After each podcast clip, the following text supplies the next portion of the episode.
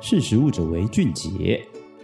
嗨，大家好，欢迎收听《识时务者为俊杰》，我是十月。今天想要跟大家分享的内容有一点有趣，是饲料跟养殖鱼之间的关系。其实，如果说到养殖鱼，鲑鱼绝对是台湾人非常爱吃的鱼种之一。但是，不知道大家有没有去想过，说野生的鱼种变成养殖鱼，或者是说野生的鱼种跟养殖鱼之间的营养价值，其实会有很大不同。这个不同其实取决于说环境，比如说它是在海水里面，还是它在养殖水里面，然后包含它的运动频次，甚至是可能在时间再拉长一点，物种的繁衍的基因变化等等，都会是决定说。鱼的好吃程度，或是鱼的生理结构是不是会有所改变？那我们今天想要聊的内容是大西洋鲑鱼，就是我刚刚前面提到的，就是大家都蛮爱吃鲑鱼的嘛。那其实根据联合国农粮组织二零二零年就相关资料就有发现说，全国养殖业的生产量是食品供应链中增长速度最快的产业。那以目前的养殖渔业量来看，可以供应全球的市场需求一半以上。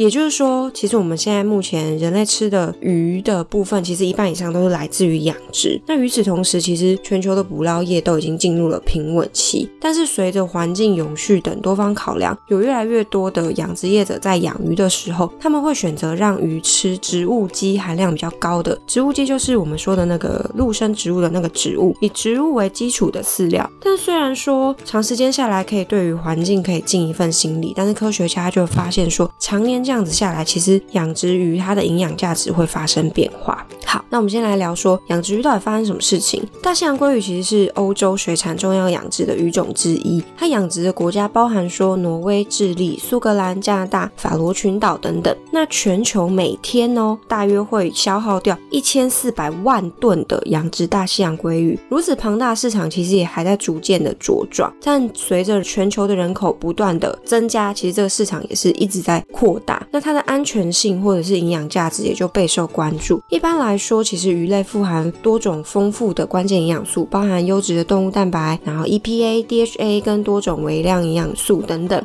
就像维生素 D 或者是维生素 A，那从一九九零年开始，其实饲料中有越来越多的海洋成分，也就是鱼粉，可能或者是辅导生物等等，被大量的陆生植物所取代，例如菜籽油或者是大豆蛋白等等。那嗯，科学家最新的研究就发现说，这些植物基的饲料对于鲑鱼的营养价值到底有什么变化呢？所以他们就是长期追踪了近十五年的时间，通过采集二零零五年到二零二零年的挪威养殖的大象鲑鱼，那总共。采集了一百零八个样本去分析营养价值，就发现我们最常听到的两种营养物质，分别是 EPA 跟 DHA，它含量下降幅度大于六十 percent，其实六十 percent 相当惊人。因为如果你的营养价值如果下降的话，其实就会取决于说这个鱼种的经济价值是不是就没有这么高。但根据现在全球对于 EPA 跟 DHA 每日摄入量的建议来看，虽然各国之间有所不同，但是大多数的膳食指南都建议说每人每周至少要食用两份鱼，这样子确保说我们的鱼可以提供人类足够的营养物质。那根据常年研究，我们刚刚不是说下降六十 percent 嘛？其实它下降六十 percent，其实以现在的含量来说，还是足够提供给人类健康的。应该说 EPA 跟 DHA 下降，但是这两个东西还是足够人类去摄取的。